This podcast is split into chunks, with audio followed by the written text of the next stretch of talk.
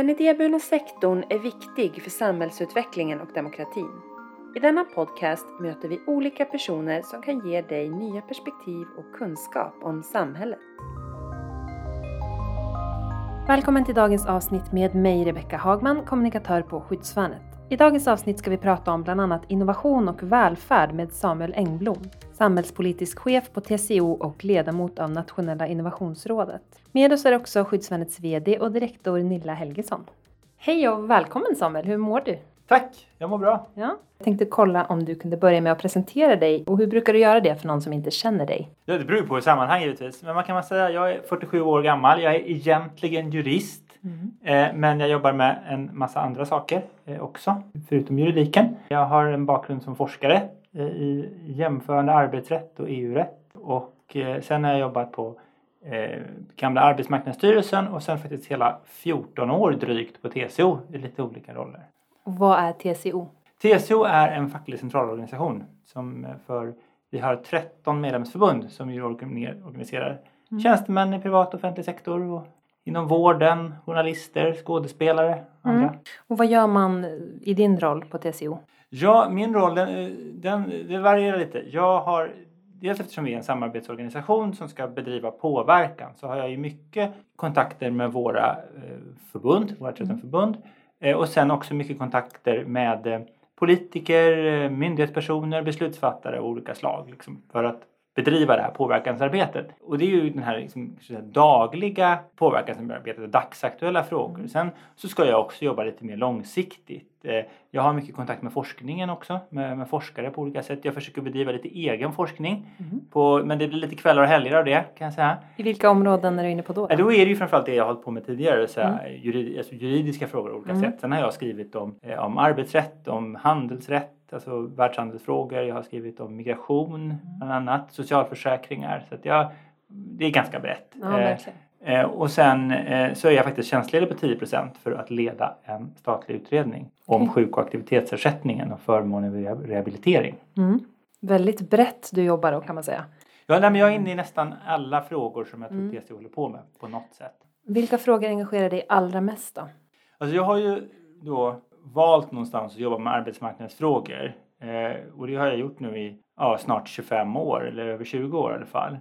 Eh, och det som jag tycker är intressant med arbetsmarknadsfrågorna det är ju att är en, vi lägger ju en väldigt stor del av vår tid på jobbet. Det är en mm. stor del av vårt, vårt, vårt liv och vår identitet. Eh, har man ett jobb som man gillar så ger det kanske mening på ett mm. sätt. Samtidigt är det någonting som är väldigt viktigt för, för ekonomin och för hur samhället fungerar. Och så. så att där finns det något liksom mm. väldigt intressant med arbetsmarknadsfrågorna. Sen gränsar de till en massa andra saker. Eh, de påverkar och påverkas av socialförsäkringssystemen givetvis. Jag pratade om så här världshandel mm. tidigare, sådana mm. frågor kan komma upp. Mm. Utbildningspolitik, eh, migration. Eh, och det tycker jag det gör det ganska spännande. De står, arbetsmarknadsfrågorna står liksom mitt i samhället på något sätt. Mm. Var kommer ditt stora samhällsintresse ifrån från början tror du? De flesta människor är väl intresserade av samhället. Hur kan man inte vara intresserad av det samhälle man lever i? Eh, tror jag. Sen är det ju givet, jag tror att det är mycket nyfikenhetsdrivet, att man vill förstå hur saker och ting fungerar. Mm. Och sen vill man veta vad man kan göra för att förändra dem. Jag har, jag tror på skoj på min Twitter-biografi så, så står det det här, eller halvt på skoj, att liksom förstå, förklara, förändra och helst i den ordningen. Jag, tror att det, jag vill förstå hur, hur, hur samhället fungerar och hur olika saker fungerar. Och kunna förklara det. Jag tror det är mm. jätteviktigt. Ska du, just den här förmågan att kunna förklara någonting på ett för andra människor begripligt sätt. Det mm. tror jag den är jätteviktig för att man sen ska kunna göra det sista steget, det vill säga förändra dem. Liksom. Är, och jag tror att man måste göra det. Man måste klara av alla de här tre stegen och helst i den ordningen. Du är även ledamot av Nationella innovationsrådet som leds av Stefan Löfven. Varför är det viktigt med innovation och ett innovationsråd? Ja, alltså, innovationsrådets roll är ju att det är ett rådgivande organ till regeringen och där sitter då ett antal företagsledare. Mm. Det sitter också liksom företrädare för offentlig sektor från ganska höga positioner. Människor som kommer från liksom det som man skulle kunna säga traditionella innovationsmiljöer, inkubatorer, eh, riskkapital, eh, den typen av, av saker. Mm. Eh, och tanken är att där ska vi kunna föra diskussioner som spänner över flera olika politikområden där vi kommer in med våra olika perspektiv för mm. att belysa en fråga. Och sen så ska ju det då inspirera regeringens politik. Vill jag säga. Att ibland kan det vara att vi diskuterar innehållet i den kommande proposition, alltså okay. mm. forsknings och innovationsproposition och sånt. Men ofta är det ju betydligt liksom ett par steg bort från det och prata mer kanske framtid och också mer övergripande. Mm. Eh, för det är ju typ, typ, en typ av frågor där, där eh, det är olika politikområden som, som kommer in. Det är utbildningspolitiken, det är forskningspolitiken, näringspolitiken. Mm. Eh, sen tror jag också det är viktigt att förstå att innovation det är så lätt att tänka sig att det här ja, det handlar om startups och hur ska de få riskkapital, hur ska de växa? Mm. Men innovation är någonting som sker i i hela samhället och i bästa fall hela tiden. Det sker ju väldigt mycket eh, innovation också i, i vård och omsorg, i, i, liksom i den offentliga administrationen. Det är ju egentligen det här att vi liksom varje dag ska försöka göra saker lite bättre. Och så ska vi skapa en möjligheter och en miljö för att göra det. Och möjligheterna kan ju handla om att, att eh, medarbetarna i olika verksamheter har den kunskap som krävs för att kunna utveckla verksamheten. Mm. Det är något som jag har tryckt jättemycket på där behovet av vidareutbildning, kompetensutveckling. Men också att det finns en, att det är en sån miljö. Att man vågar ifrågasätta det som chefen säger. Man vågar ifrågasätta det sätt på vilket vi bedriver en verksamhet. Det är också väldigt viktigt för att skapa, skapa mm. innovation tror jag. Så att det är viktigt, jag tror det är viktigt att ha, liksom, tänka brett kring mm. innovation. Mm. Jag tänker på det när du säger innovation. Eh, och också det här med att förstå, förklara och förändra. Vilka mer sitter än de du sa i innovationsrådet? Jag tänker på att idéburen sektor är ju faktiskt de som har gjort mycket innovationer genom de senaste hundra åren, framförallt på välfärdsområdet. Finns de också representerade eller hur ser det ut idag med innovationsrådet? Ja, den ideella sektorn finns ju inte representerad. Jag kommer ju från en, liksom en på sätt och vis idéburen organisation då från den fackliga världen. Men eh, någon ren representant för resten av civilsamhället och så finns ju faktiskt inte. Det, det stämmer. Tycker du det borde göra det? Jag, tror att det, jag tycker att det är, ett, det är ett intressant perspektiv. Jag ska inte mm. recensera sammansättningen av ett råd jag sitter i men det är klart att man, eh, jag tror att det är viktigt att ha det här också breda perspektivet kring vad är det som skapar ett, ett innovativt samhälle. Mm. Du har ju som sagt en lång erfarenhet av arbetsmarknadsfrågor och besitter specifik kunskap kring hur man får omställningar på arbetsmarknaden att fungera. Och det känns ju väldigt relevant att prata om det just nu. Jag tänker på coronapandemin och hur den har påverkat arbetsmarknaden. Hur har den gjort det mer än att många har blivit varslade och företag går i konkurs? Vad mer har hänt? det som jag kan bäst är ju TCO-förbundens medlemmar. Mm. Och då kunde man se här i våras att det, eh, arbetsmarknaden utvecklats på väldigt många olika sätt vi hade ju en grupp som fick väldigt mycket att göra. Om vi tänker människor som jobbar i vård, mm. eh, en del statliga myndigheter fick väldigt mycket att göra, en del eh, inom omsorgen där vi till exempel organiserar, eller ett av våra förbund organiserar chefer inom äldreomsorgen där man plötsligt var helt nya rutiner som skulle implementeras. Så vi hade ju en mm. enorm arbetsbelastning i mm. vissa delar. Sen hade vi ju andra grupper som plötsligt inte hade något att göra. Mm. Vi såg ju liksom industriföretag som då man permitterade personer istället då och använde sig av de här möjligheterna korttidsarbete. Det var väldigt bra. Eh, de, vi har ju förbund som organiserar skådespelare till exempel. Det var bara, du vet, det stängde ju över, liksom, över dagen. Va? Man kanske hade repeterat jättelänge inför en föreställning och så körde man tre föreställningar och sen var det mm. stängt. Va? Mm. Och sen hade vi de som fick ställa om sitt arbete. Eh, att plötsligt så skulle man då jobba hemifrån. Eh, eller gymnasielärare som skulle undervisa på distans. De skulle åka till jobbet men de skulle undervisa på distans. Det är ju liksom en väldigt stor omställning av arbetet. Eh, det fanns en grupp journalister där efterfrågan på deras arbete var högre än någonsin. Folk konsumerade ju massor av nyheter, framförallt i början av pandemin. Men intäkterna försvann. Mm. Eftersom annonsmarknaden liksom gick ju ner. Och det, ska man säga, det här är också en väldigt ny typ av kris. Vi har ju, om man tänker sig då, eh, om vi tar hotell och restauranger till exempel, där har vi då haft en, en väldigt kraftig nedgång. En sån nedgång brukar ju bero på att folk inte har pengar. I det här fallet, folk har pengar men de har inte möjlighet att göra av med dem. Så på det viset är det en ny mm. kris. Mm. Vi kan ju dra vissa slutsatser utifrån hur tidigare kriser har fungerat men vi kan inte vara helt säkra på att det kommer fungera likadant den här gången. Eh, vi, tänk, vi ser ju nu tecken också på att vissa, eh, att, att liksom i vissa branscher fall har det vänt upp. Industrin börjar, man av, nu avslutar man korttidsarbete och permitteringar, man återgår till full produktion och sånt. Det, det, det är ju ett sånt tecken som mm. vi ser. Sen finns det ju också branscher då där, om vi tar ja, kulturbranschen till exempel, eh, och också hotell och restauranger som där man inte riktigt vet hur länge de här restriktionerna ligger på, hur länge människors ändrade beteende kommer att vara kvar. Det kommer bli. Mm. Eh, Och sen har vi de här eh, branscherna, då, ta vård och omsorg, där man har jobbat jättemycket, där det finns en uppbyggd arbetsmiljöskuld. Alltså människor är ganska slitna. Och det kommer ju få effekter. Dels, och då har man kanske också skjutit på saker som man annars skulle behöva göra. Man har skjutit upp operationer som man annars skulle ha gjort. Och det, så det, den, liksom, det, det, det är så här, den, den skuld, vårdskulden ska betas av. Eh, eh, och det kommer ju snarare tala för en, en fortsatt väldigt hög arbetsbelastning där. Och sen har vi alla de som har suttit hemma och jobbat där vi där vi inte riktigt vet vad det får för arbetsmiljöeffekter. Jag tror att många börjar få ont i ryggen. Mm. Därför att på jobbet så har du kanske i alla fall något sånär mer ergonomisk eh, utformad stol och bord. Det kanske kan vara höj och sänkbart och sånt. Men svenska kontor är ofta väldigt ganska bra på sådana mm. saker. Och så har du suttit hemma vid köksbordet och börjar nu och det börjar kännas. Och också den här isoleringen. Alltså vi, vad kommer hända med psykisk ohälsa till exempel mm. efter det här? Det finns ju människor som älskat att arbeta hemma. Vi kom med en sån undersökning häromdagen där det är väldigt många som tycker att det har varit mm. ganska trevligt. Många skulle vilja fortsätta arbeta hemma någon dag i veckan och så. Men vi vet också att det finns människor för, vilka det här har varit ganska jobbigt. Mm. Eh, och, och, och, en del av dem som kanske säger fortfarande att det här är ganska trevligt kommer i längden eh, tycka att det blir, blir, blir jobbigt. Så jag är väl lite rädd att man kommer dra massa växlar av att oh, men det gick så himla bra att jobba på distans. Nu, nu krymper vi kontoren och vi mm. säger upp våra lokaler och så här. Men vi vet faktiskt inte alls vad det får för effekter på, på hur människor mår, hur organisationer fungerar. Det är fortfarande ganska ovisst hur, mm. vad som kommer hända. Finns det något vi kan lära oss av hur vi har hanterat det hittills och ta med oss till en kommande kris? Jag måste säga att jag tycker att de första insatserna som politiken gjorde just vad gäller arbetsmarknaden det var ganska, det var kraft, man agerade kraftfullt. Mm. Man gjorde man gick in och dels införde man de här permitteringsstöden, eh, korttidsarbetet sattes på plats snabbt. Eh, man gjorde förändringar i arbetslöshetsförsäkringen, man gjorde antal, tillfälliga förändringar. Man gjorde förändringar även i som sjukpenningregler och sånt. En del av det är som tillfälliga åtgärder som man kan ta bort. Det andra är ju sånt som man faktiskt det blottlade snarare brister i de här systemen. Mm. vi har liksom fått en diskussion om det här att man går sjuk till jobbet.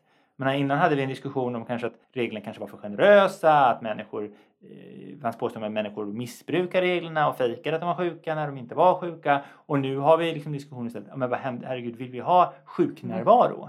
Vad får det för effekter? Kommer människor, eh, alltså det sprider sjukdomar och sånt där. också skillnaderna som finns mellan olika sektorer när det gäller sådana frågor. Det är också så här mm. blottlagts. Mm. Så det tror jag, där kan, tror jag vi kan lära en del. Sen så har vi inte riktigt sett effekterna. Det kommer ju, alla, en, en, en kris leder normalt sett till strukturomvandling. Det vill säga att eh, vissa företag som kanske inte riktigt bar sig, de klarar inte när ekonomin går ner och det, då är det de mer livskraftiga företagen som blir klar. Det sitter, och det kanske blir då, sätter fart på sånt här som användande av ny teknik och sånt. Det, det är liksom den historiska mm. erfarenheten vi har. Den här krisen ser ju lite annorlunda ut, eh, så vi får se. Men sannolikt kommer det vara eh, en del som har varit permitterade nu som inte kommer få jobben tillbaka. Och då vet vi att i Sverige så är det så att de som, människor som har haft arbete och blir arbetslösa, de får ganska fort arbete igen. Men det är klart, folk som är över 55 kanske får svårare att komma tillbaka. Mm. Och sen har vi alla de som inte kom in på arbetsmarknaden under den här perioden. För att vi vet det finns ju då människor som, som du inte har varit inne på arbetsmarknaden eller du har bara haft kortare jobb och så. Då har de under nu, liksom en period med ökad arbetslöshet och den här nedgången, det är också en nedgång i ekonomin som har kanske drabbat en hel, alltså servicesektorn och sånt, en hel del arbeten där människor, eller branscher där människor annars skulle kunna få arbeten eh, som en väg in på arbetsmarknaden. Det finns ju en risk att, liksom, att vi får en större grupp som då har varit borta längre från arbetsmarknaden och kommer få svårt, eh, ännu svårare att komma in. Så jag tror att det är någonting vi måste titta väldigt noga på i, i, i fortsättningen. Att även om ekonomin i stort vänder upp så finns det risk att det är en grupp som blir kvar. Mm. Ja, du ledde ju nyligen eh, utredningen Idéburen välfärd. Där var det ju faktiskt något historiskt som gjordes. Sen har inte det tagits ännu, men eh, definitionen av en eh, idéburen aktör i välfärden. Och det är många politiker och beslutsfattare som har sagt i många år att man vill ha en bredd och en mångfald av aktörer inom välfärden. Tror du att en sån här definition, om den går igenom, kan göra någonting för att få en större bredd och, och hur tror du det påverkar i så fall? Det vi, vi hade ju uppgift att försöka komma fram till en definition av idéburna aktörer. Eh, eftersom man då upplever att det finns ett behov av att kunna skilja ut den typen av aktörer från andra liksom, privaträttsliga aktörer inom, inom välfärden. Och det vi då gjorde det var att försöka hitta en definition som fångade de organisationer som redan fanns och deras verksamhet. Alltså man ska, om man ska göra en juridisk definition så kan man antingen göra en definition som skapar en typ av organisation. Men i vårt fall gjorde vi tvärtom. Vi försökte fånga något som redan fanns. Ja? Beskriva, man ska säga, beskriva en elefant. Liksom. Eh, och alla vet hur den ser ut ungefär, men ska du sätta fast i rätts, slå fast rättsliga kriterier då blir det något helt annat. Och tanken har då varit att ingen egentligen existerande idéburen organisation ska behöva ändra sin organisationsform. Eh, man ska kunna bedriva den typen av verksamhet man, man har. Vi vill inte heller ha en situation där man då plötsligt så ska all, alltså att, att det finns starka skäl att välja en viss form av organisation eller när man startar nya verksamheter lägga dem i separata juridiska personer och sånt. Så där har vi liksom, lyssnade vi jättemycket på den liberala sektorn för att försöka skapa en definition som skulle fånga något som redan fanns. Eh, och det vi kom fram till då först var att det skulle vara en juridisk person. Det, inte, det innebär att det inte, det är liksom inte en enskild människa utan det är en, en organisation. Men det kunde vara vilken juridisk person som helst. Vi sa inte att det måste vara, det här ska vara en, en en ideell förening eller det får inte vara ett aktiebolag eller det ska vara en stiftelse. Det, utan det ska vara en juridisk person. Eh, och sen så ska den juridiska personen uppfylla ett antal krav.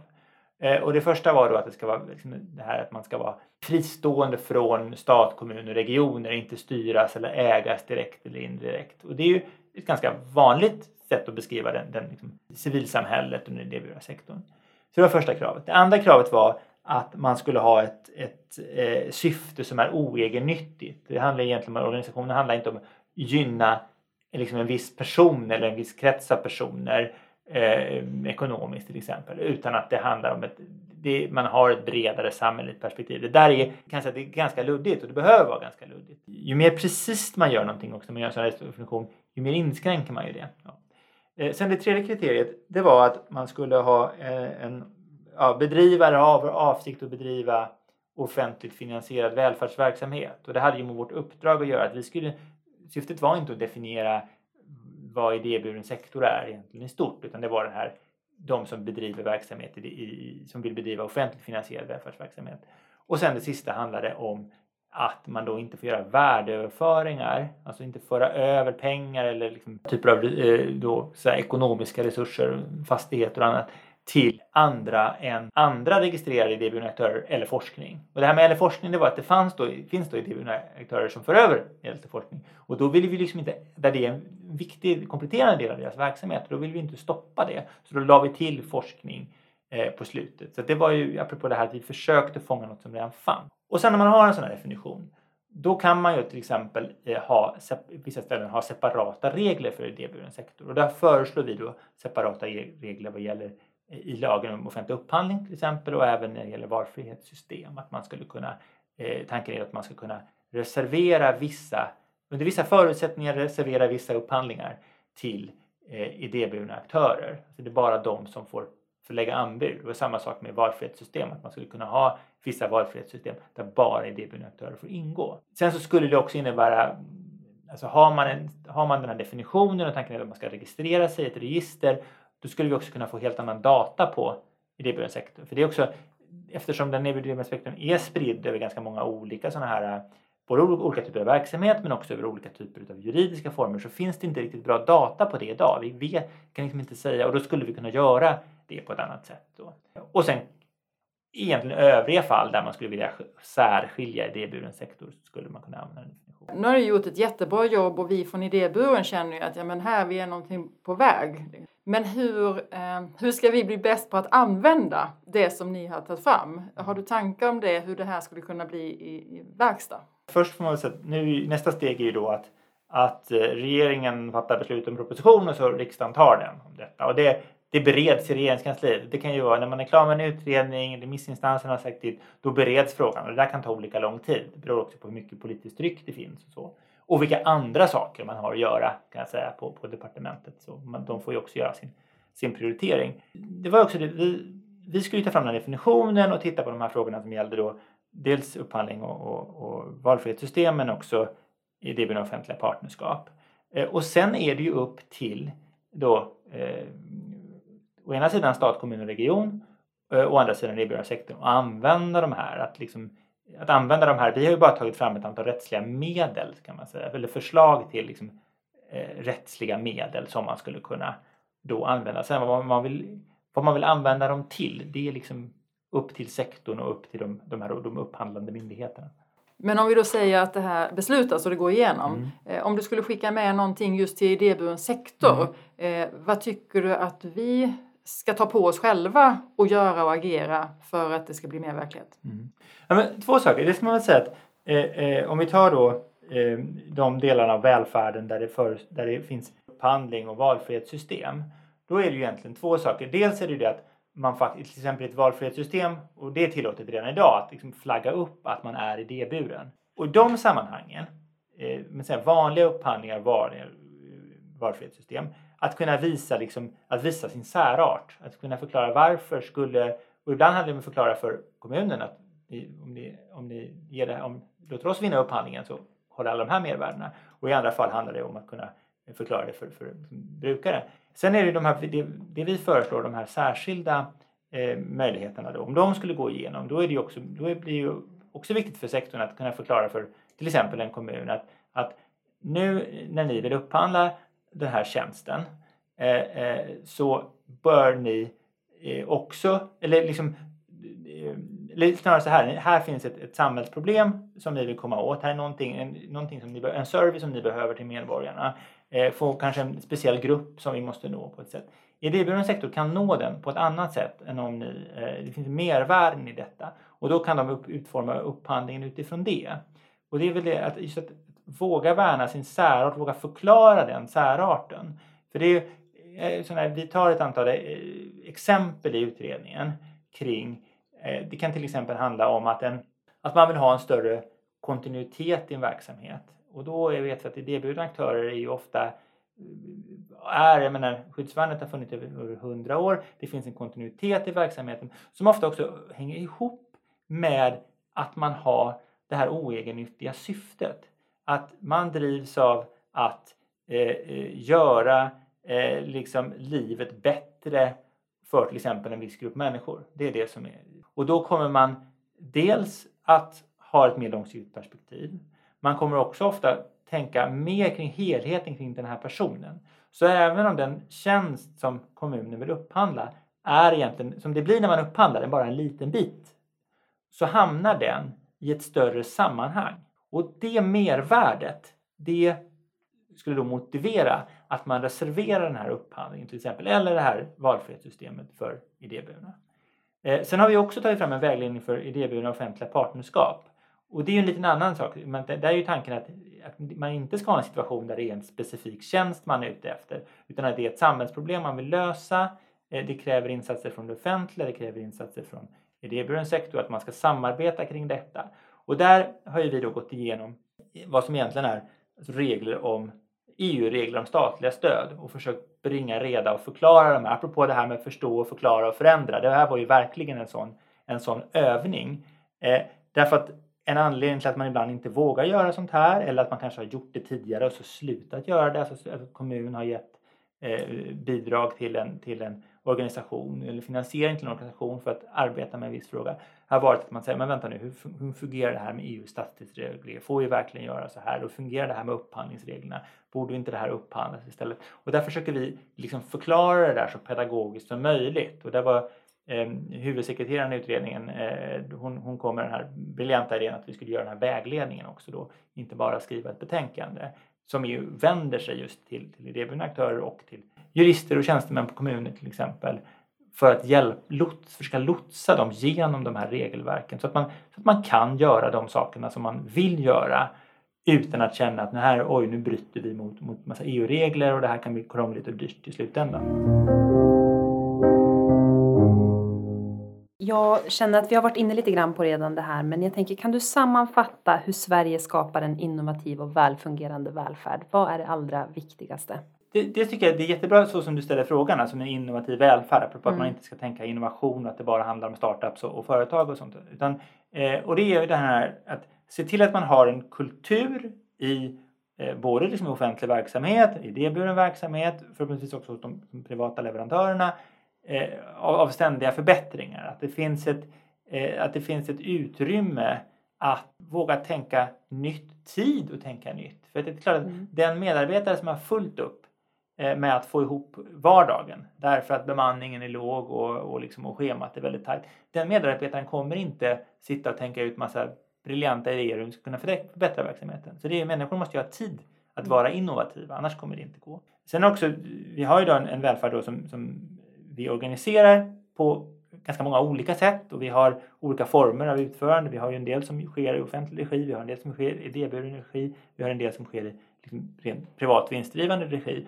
Och det är ju viktigt att de här incitamenten är rätt. Att vi liksom, när vi finansierar så tänker på ett sätt som gör att det inte blir att allt styrs in i samma spår eller ett visst spår som är det som liksom optim, optimerar liksom, som gör att man får, får, får bäst betalt och till minst kostnader. Och så här. Så att där finns, måste vi vara försiktiga så vi inte dödar innovation eller, eller driver fram fel sorts innovation. Att det blir en innovation som handlar om hur man, hur man liksom manövrerar i de här regelverken och inte en, en innovation som handlar om hur skapar vi den bästa eh, liksom, eh, den bästa, den bästa vården eller den bästa omsorgen för den här gruppen. Och här är ju den idéburna sektorn då ganska speciell just eftersom det här att man ofta har ett bredare perspektiv. Mm. Och då kan man se bortom den lilla biten som vi är satta att göra. Och där, det är ju typ ett sånt läge där det kan uppstå innovation. Därför att man ser att ja, men den här gruppen behöver något annat också. Och vi, vi har ett problem idag i Sverige att eh, jag har ju då, jag håller på med arbetsmarknadspolitik, nu håller jag på att titta då i den här statliga utredningen på, på sjukersättningen och aktivitetsersättningen. Vi upp, man kan, att det blir ganska tydligt att, att det är egentligen fel att prata om att vi skulle ha ett trygghetssystem i Sverige, eller ett välfärdssystem. För att ett system skulle jag säga antyder att man har tänkt igenom hur det här ska hänga ihop. Mm. Och nu har vi, just som vi ser fördelningen mellan, om vi ser, framförallt när vi pratar om människor som befinner sig i utkanten av arbetsmarknaden, som kanske befinner sig i utkanten av socialförsäkringssystemen för att man har ingen SGI till exempel. Där är det ganska uppenbart att, att det finns luckor. Eh, vi vet, de människor som har människor som har varit arbetslösa eller sjukskrivna och varit inskrivna hos Arbetsförmedlingen eller Försäkringskassan. De vet vi jättemycket om. Vi har hur mycket data som helst. Vi forskar mycket på det och massa inspektionsmyndigheter som är inne och tittar på dem. Men de som har varit hos kommunerna, där vet vi väldigt lite. Mm. De som är föremål för, för som kommunala insatser, för daglig verksamhet som gäller funktionshindrade och så. Eh, och de finns ju ofta som idéburna också. Här. Och där tror jag, där tror jag att den idéburna sektorn kan ha en, ha en väldigt viktig roll som kanske ser de här människorna i de här olika sammanhangen. Och liksom påta och liksom som en, en bland dem som dels å ena sidan, och det är, om man tittar på historiskt vad den idéburna sektorn har gjort, å ena sidan försöka lösa det där problemet här och nu. Men och sen också försöka uppmärksamma det problemet för att förstå, få till stånd en förändring. Därför att det finns de här, alltså, vi har uppenbara problem med att, att människor hamnar mellan system. Tack för det svaret. Och från en fråga till en annan då, som vi ställer till alla gäster. Kan du dela med dig av någonting som du tror att inte många vet om dig? Alltså jag är ju så extremt förutsägbar så det är ju svårt att säga, tycker jag ju. Ja, eftersom jag det. Min egen världsbild är jag helt konsekvent i allt jag gör. Eh, nej, det är jättesvårt att, att säga. Eh, nej, men jag, apropå det så här, jag, har inga, jag har inga oväntade hobbys eller något sånt Nej, här som nej, man nej. då gärna skulle... Eller jag är inte, inte bra på något... Eh, jag är ju en väldig generalist i det att jag kan eh, jag kan lite om mycket och sen kan jag ganska mycket om mycket också. Alltså Verkligen. jag gillar ju djup. Eh, Mm. eh, Jag gillar verkligen att få gå på djupet i, i saker och ting. Mm. Men det tror jag att många skulle nog säga att, jag, att jag, det här att jag kan verkligen gräva ner mig i saker. Så att det är inget oväntat. Nej, okej. Ja, men vi, Ja. vi lämnar den då och säger, Ja. säger tack så mycket för att du kom hit och delade med dig av din kunskap. Tack!